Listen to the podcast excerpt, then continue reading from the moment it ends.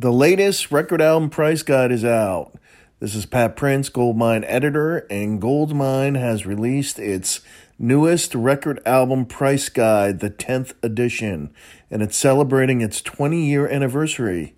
Tim Neely was the research editor, author for the first one, and Dave Thompson is now. And we'll talk to Dave Thompson about the latest price guide, the 10th edition, which is a good one.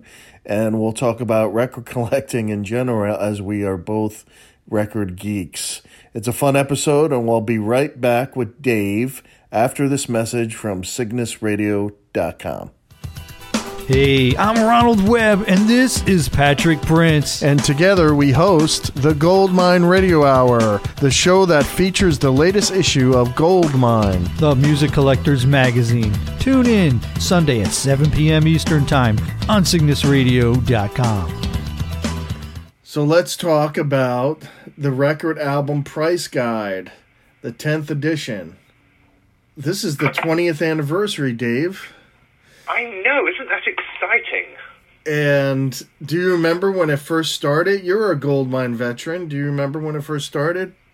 I don't remember when the record album itself first started, but I'm thinking back, what, 30 years, almost 30 years. Yeah. Um, I contributed an essay to one of the very, very early volumes of just the overall price guide. And how do you think it's evolved over the 20 years? I mean, you got 110,000 albums included now. Well, the first one had 40,000 records, right? Yeah.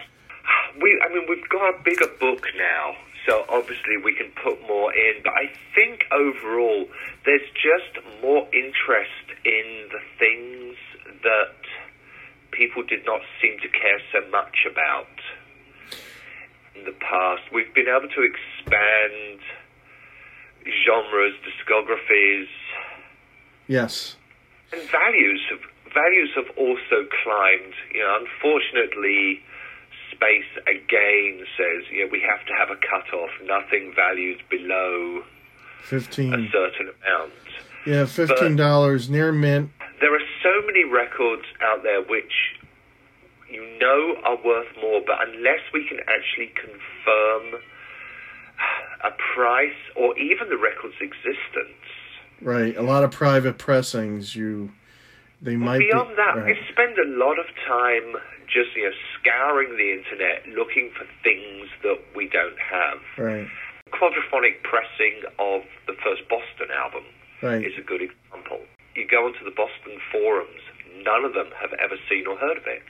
Interesting.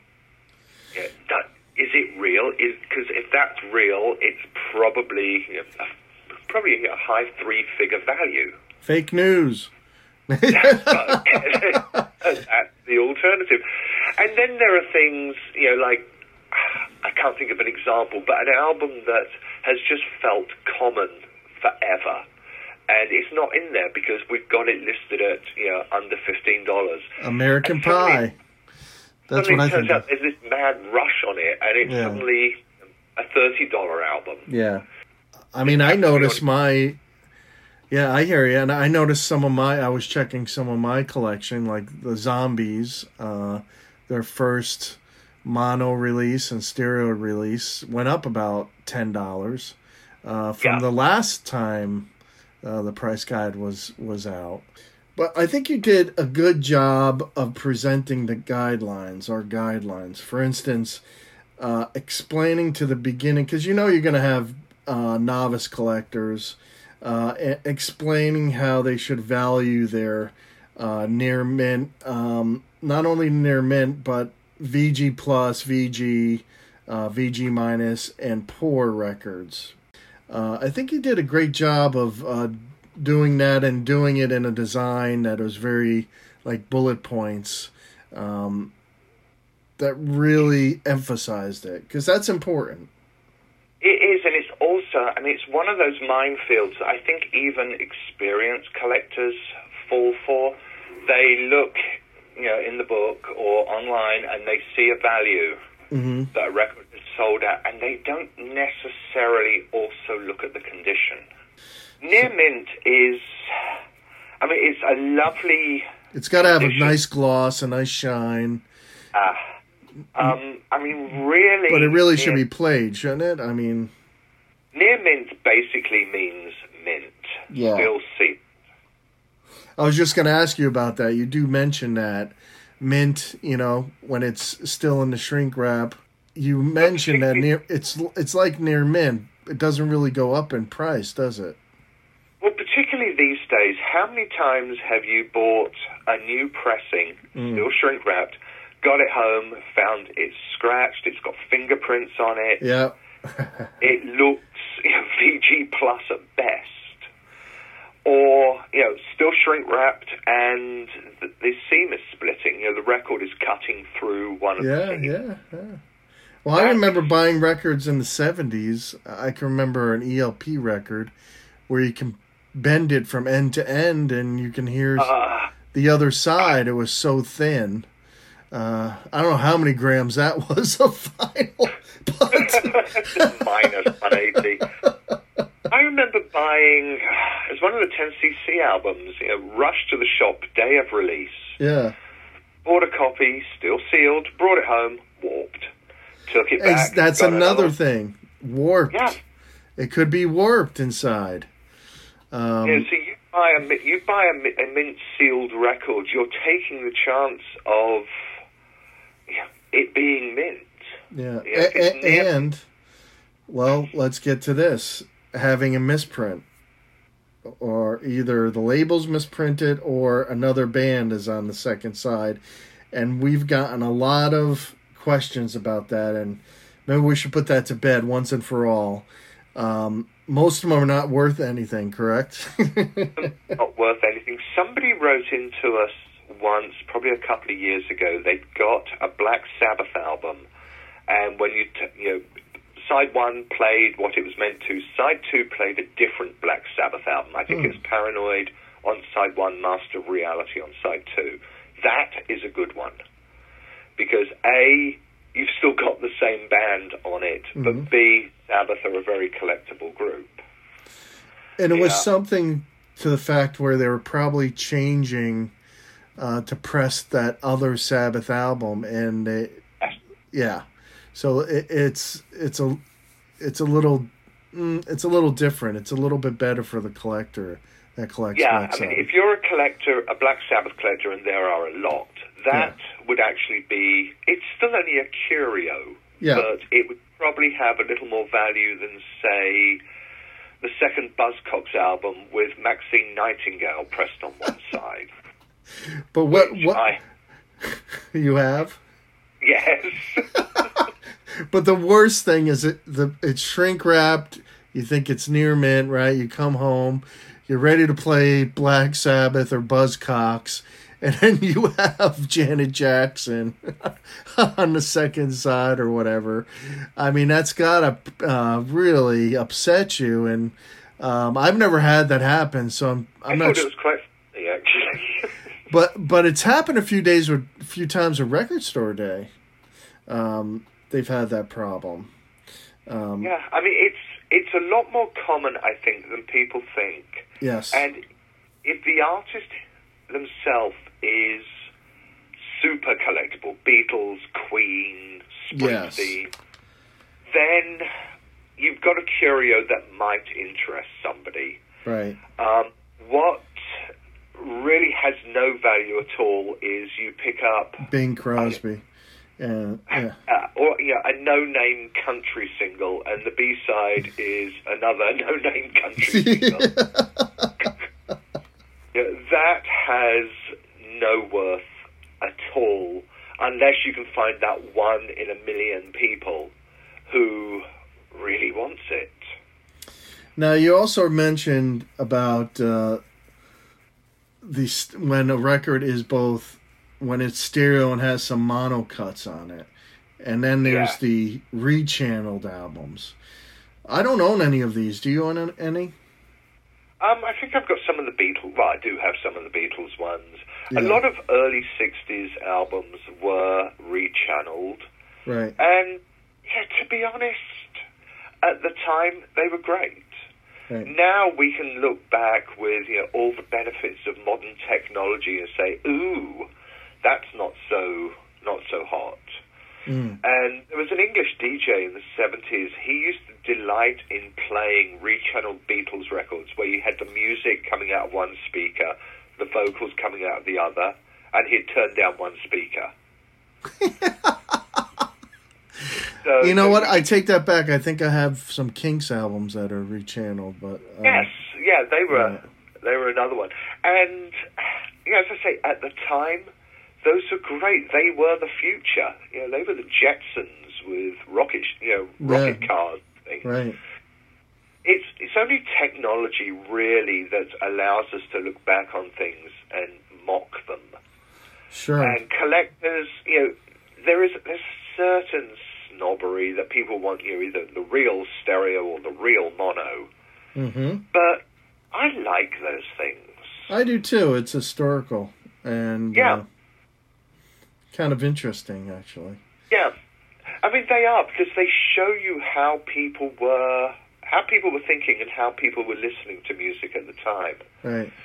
One of the big disadvantages of us having so all the information at our fingertips, all the music ever made available at the click of a mouse, is people lose context. Yes, they do. you can you, know, you can listen back to the hits of 1989 and say that was a terrible year without actually looking at what was going on in the industry and beyond in society itself hmm that contributed to the hits of 1989 being so bad. Right. Right. Gotta Context go. is vitally important, I think, in music. Just you know, you can yes, just listen to old records for the fun of it. And why 1969 hits were so much better. Um, you, you, just 19, you, you know, you play some albums from 1968, and you, you know, and then you look at what was going on in the Western world in Yes. 1968, and it, you know, it was utter chaos. It was riots. There was, you know, the come down from the summer of love, and music the art was better. Yeah. responded to that Yeah. in a very, very visceral way. Exactly. Um, and go ahead. I'm if you sorry. If you weren't there at the time or haven't sort of read up on it at the time, you know, you were born in 1974 and just sort of downloaded Wheels of Fire from the internet. hmm You're not going to understand why Cream sounded like they did. I agree. I totally agree. Plus, you're not going to even know you if you're if you're just being turned on to Cream. They might not even mention in the download who's playing what, or who reco- who produced awesome. it. Yeah, It's that cause and effect of, you know, Jimi Hendrix brings out an album, Eric Clapton says, you know, goodness, I should make a record like that. hmm Um, someone else hears Clapton say, wow, I should make a record like that. And you have this stream of very tightly interconnected influences that just feed through an entire strain of albums. And again, you come to it late, you don't pay attention, you miss that. I agree. Now I want to talk about um, promo copies or DJ copies. Collectors Oh, should know. not assume that these copies are worth more value. Correct. No. Um, Sometimes, uh, but again, yes. it's it's very much dependent upon who the artist is. Um, is there anything radically different about the promo? Right. I think They- Beatles are, uh, you know, worth more money. Um, you're right. There, sometimes the promo has interesting things on it. Like for Yeah. instance, I bought a Pretenders promo, and Chrissie Hynde comments in between each song about the song coming up. So it's it's it's interesting. Um, I don't know if it's worth more money, but uh, it's damn interesting. But I what I hate about promos is that gold stamp, the the cuts. You know, I I, don't mind so much the little puncture on the barcode. That doesn't bother me, but that gold stamp really, God, I hated it. And uh, on LPs. I hate it on CDs because it takes up half the cover. yeah. and, and you notice that if you get radio copies from DJs, it has a, lo- a lot of times a, a, a white the paper. big white sticker across the front. Exactly. Um, and God, that's awful. But it's interesting, but it's awful because I don't want Yeah. my artwork covered. Those sort of things. I mean, they all reduce the value. Yes. Plus, you know, promo copies. You don't know how badly they may have been mistreated. Oh, yeah. They went onto the market. But again, I mean, they're nice little slices of history. However, Right. I've noticed that some promo copies are really near mint condition because the DJs never played them. They wanted to play them. Um, the other one that you know you have to watch out for is it goes into the record into the radio station library and they write the call letters across yes. the cover in black ink. Speaking of uh, which, goes back to the '60s where you would take a 45 or an album to a party. You didn't want someone to steal it, so you wrote your name on it. And I hate that too. Oh, I love that. you do. Um, yeah, I like records where somebody, you know, somebody cared enough for whatever reason to identify it as their own. Yeah. I have a collection of Elvis albums which, you know, past owners have written all over. You know, it's like, you know, the I Love Elvis stuff, um, phone numbers. It's like these records actually lived with somebody and, you know, they weren't treated as precious icons. They were part of the life. You know, they would be used for writing, you know, you know, somebody calls you, let me take down your number, and you scribble it on the Elvis album. That is brilliant. I didn't never looked at it that way. Okay. Okay. That's kind of Um, cool. Or when somebody has, you, you find an album and they somebody has seriously defaced the artist on the cover, and you think, why did they do that? Was this did this belong to their little sister, and she was like a big Donny Osmond fan? So they're like, I'm going to get her, and you just scribble, you know, draw glasses and alien antenna on Donny. Who wouldn't want to draw a nice little mustache on Donny? Oh, give him long, give him long hair. Oh, but Yeah, I think. I mean, obviously, uh, you, you'd never be able to sell them to a collector unless. no, But I think just as pieces of social history, because Yes. that's what music is, really. yes, You know, we think of all these reasons why we love music, and it's. You know, it sticks with us, and you know, records take you back to different place, times and places. It's social history. yeah. Whenever I talk to people outside the hobby, I always have to remind them it's not just about the value. Collectors No. also collect to collect. So Yeah. it, it could be. I know someone who collects records because of the hype stickers. They're still on the shrink wrap. They love that. So I mean, great. yeah. So you never know, and they'll get one just because it may not be in great shape, but it's got that hype sticker. Yeah.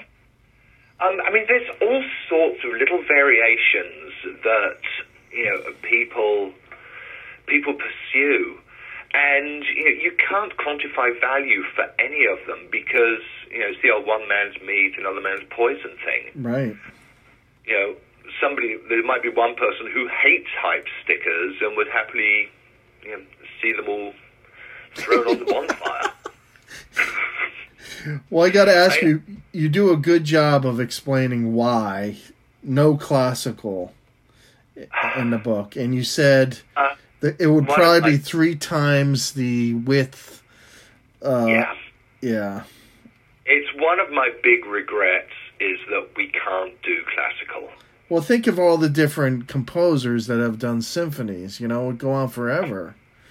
Yeah, and all the different versions of each symphony. Yes, You know, we could fill the book with you know, Beethoven's Fifth alone, probably. but could you have the hip composers like, or pianists like Glenn Gould? oh God! Um, but you do, you know, people also have said, you know, we don't put in uh, twelve inches, twelve inches, or um, hip hop um, enough. Um, and which is true. yeah, that is true. Um, I, mean, I mean, 12 inches are interesting 'cause that's actually something I collect. yeah, I know you do.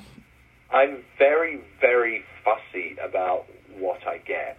And isn't some of that early hip hop the um, talk about value, like the Sugar Hill label? Isn't that worth money?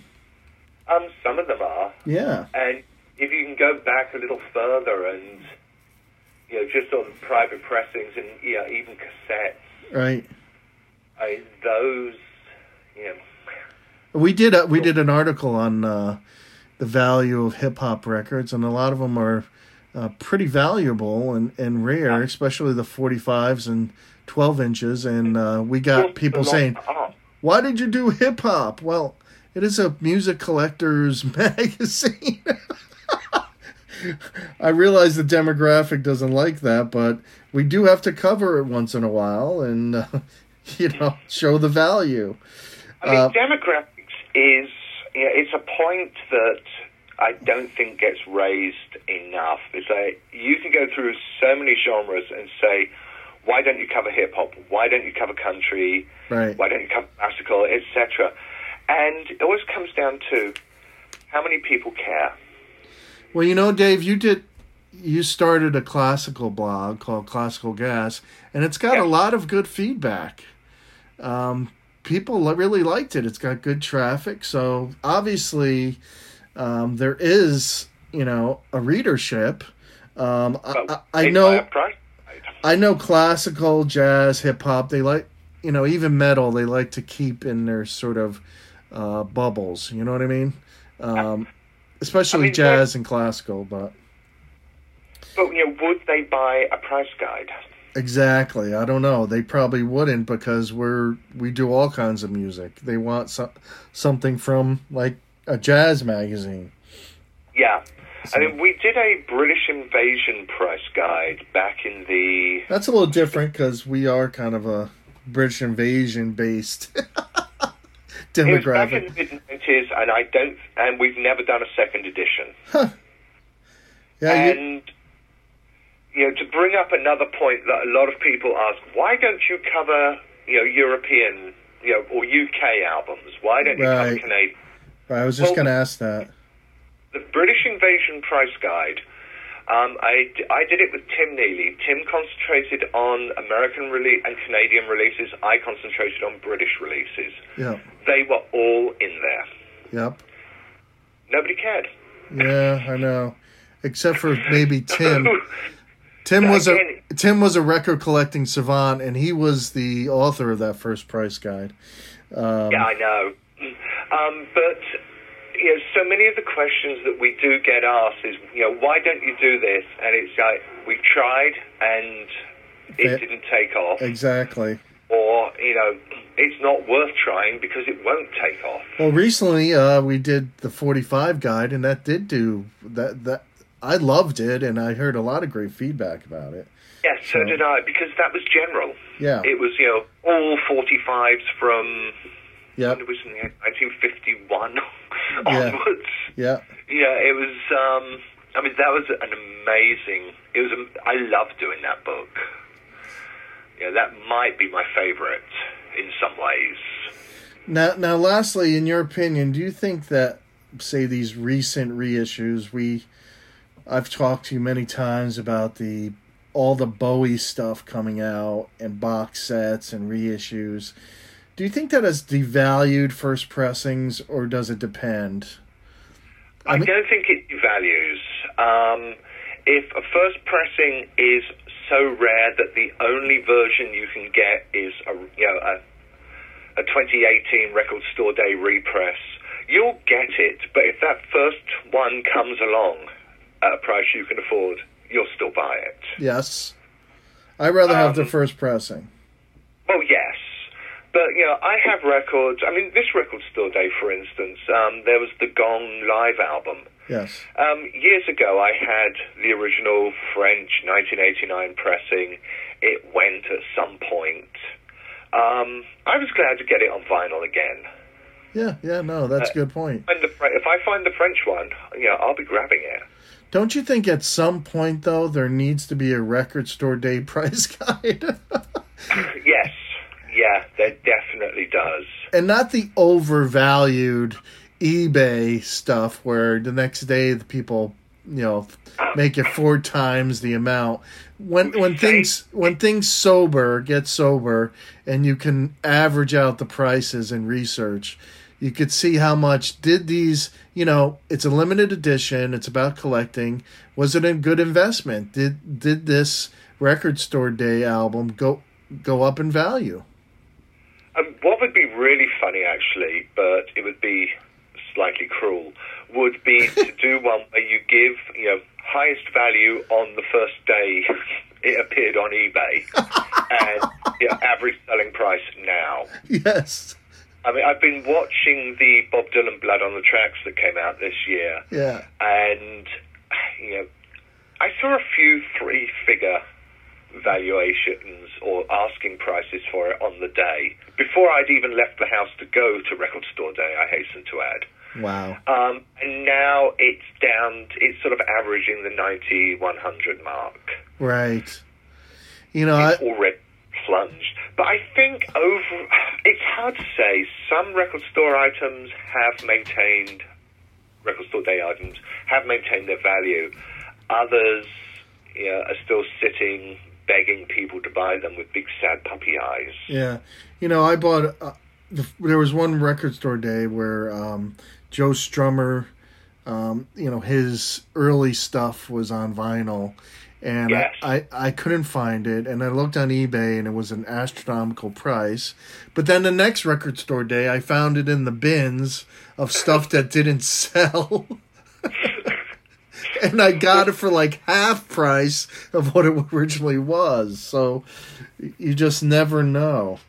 No, I mean my record store day was sad because I got to the shop 90 minutes after they opened and everything I wanted had gone. Yeah, that's a bummer. Uh, I came home. I you know, did some saved searches on eBay. I said, okay, when the price goes down. Um, the following weekend, wandered back into the shop and they'd restocked almost everything. Huh. So, I mean, they didn't have Dylan and Floyd, of course, but everything else on my list they had restocked because it doesn't all sell on record store day. Have these picture discs from now? Now, picture disc and color vinyl are very popular now. But have Yeah. the have the ones that were, remember the ones that were put out in the eighties? Have they increased in value? Um, Some not maybe. that I'm aware of. I'm sure that I mean, there's you know the, the Def Leppard hysteria that we It uh, did. Yes. Yeah. You're right. showed in the last issue. That has maintained value. The Beatles ones, I think, have the Bo- some of the Bowie have. Right. But there was that, as with everything which seems a good saleable gimmick, like coloured vinyl, record companies just lost the plot.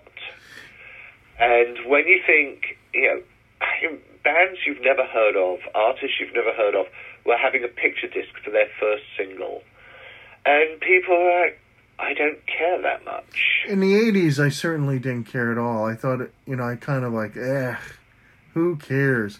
But now I, now I don't know why I care. Alger. I remember the first. I think I learned my lesson very early on with both picture discs and coloured vinyl that the sound quality was never what you wanted it to be. No. So, as a squeeze single came out on limited edition purple vinyl or lilac vinyl. yes. And I asked the record company rep, when will you have, you know, when will the black ones start appearing in the shops? Because you know, this is obviously a limited edition, so I want a black one. And he looked at me like I was crazy, and I've never seen a black one. Black vinyl. Come on, that's so dull. Anyone can get black vinyl. Don't you want the rare collectible limited edition one? No, because I actually want to play it. Don't you want the swirly stuff? It never came out on black vinyl. oh god. or if it did, it was you know, considerably later. Yeah, so the limited edition was how many they can sell before it drops out of the charts. Well, that's why I never listened to it back in the '80s because the sound quality wasn't as good.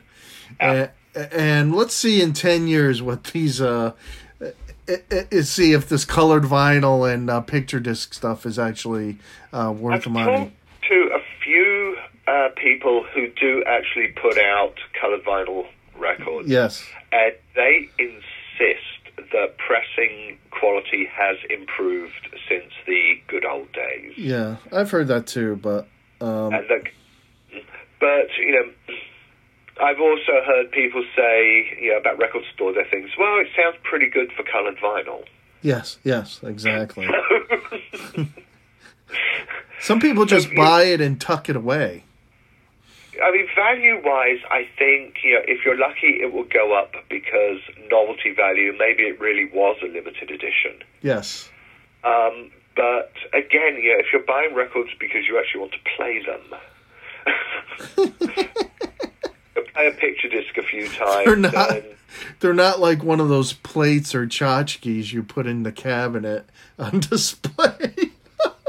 I had a friend back in the day. Elvis who- plates. I had a friend back in the day who used to uh, take all of his singles out of picture sleeves and put them in plastic sleeves on his wall. Interesting. It looked great. I'm sure it did. And so I'm sure there were people who did that with picture discs. Yeah, yeah. The picture sleeves are great in 45s. I love Yeah. them. In fact, I won't buy a 45 now without a picture sleeve. I can't Oh, stand the generic. Yeah. What a snob. All right, Dave. I like picture sleeves, but I'm not. I'm not as crazy about them as I used to be. I, I don't know what it is. I just, um, I think they're fun. You know, seeing. I like old company bags, actually. Yeah. Huh. like I mean, just think of you know sort of the great labels of the '60s and '70s, and think of you know their own company bag. I like that. I like I like the picture, the sleeves, the inner sleeves of albums that have all Yeah. the promos for fu- uh, future releases or current Yeah. releases. Yeah, but what I hated always was the plastic, um, baggy, that was like you can never get the. It always got filled with some kind of pocket of air, and you you could never get the record in there. Uh, those went right in the garbage, and I would put them a generic white sleeve made of paper instead. But Have those, noticed how? Have you noticed how expensive those white sleeves are nowadays? oh yeah, I do, I do. Why do you think when you buy? Why do you think when you see some records in the dollar bin they don't even have a sleeve? Yeah. inner sleeve. But side of the so-called vinyl revival is Yeah. a lot of the accessories that we used to be able to just pick up for nothing. Right. Um, now seem to be sort of fairly high ticket. It's strange. You also notice sometimes when you buy um, a used record, it will have the promo sleeve of another record company. Yes. Although that's always been the case, hasn't it? yeah, yeah. Know, think back to you know, sort of your youth when you buy a, a record on EMI and it's got an Atlantic uh, Yes. in a bag. Yes. Because then you can have the fun of swapping them around and you know trying to find the right records to put them in. well, we could talk for hours, as you know. We should probably Yeah. have our own podcast, but this Should. this ends the the the uh, uh, episode on the Record Album Price Guide 10th edition. And um, you know, if you go to krausebooks.com, you can pick up a copy and it'd be probably be a percentage off uh, if you go to the book uh, bookstore instead of uh, you know, uh, in an a, um, brick and mortar bookstore. But uh, th- thanks, Dave. It was great. Yes, it was. Uh, we we should do it again. Let's do it. Let's get another price guide out. yeah. Okay. Well, have a good weekend. You too, man. Thank you, Dave, and thank you, listeners. You could buy Goldmine's record album price guide, the 10th edition, at krausebooks.com or at a bookstore near you. Or go to goldminemag.com and sign up for our weekly e newsletter. It often have often has special announcement about sales, and you could probably get the price guide with a percentage off its list price. Now that's a good deal. Also, go to goldminemag.com for a subscription deal to Goldmine Magazine, which you can also buy monthly at Barnes & Noble or Books A Million across the country. Thank you for now. Until next time, this is Pat Prince signing off. Bye now. It's NFL draft season, and that means it's time to start thinking about fantasy football. FantasyPoints.com features industry leading experts and prognosticators using proprietary hand charted data to help you score more fantasy points. FantasyPoints.com is the place to go for whatever kind of fantasy football you play. Whether you play fantasy football, daily fantasy sports, or do a little bit of everything, Fantasy Points has the meticulously researched content to guide you to victory. And why wait for the fall? Fantasy Points also covers the new spring football league, the UFL. Join the guru, John Hansen, Scott Barrett, Joe Dolan, and other massive names in the fantasy football universe with an exclusive offer. Use code Pantheon for 15% off any fantasy points package, including the all in package, with access to every article, tool, and data nugget that Fantasy Points has to offer. That's fantasypoints.com and code Pantheon for 15% off at Fantasy Points. Fantasypoints.com. Code Pantheon. Score more fantasy points.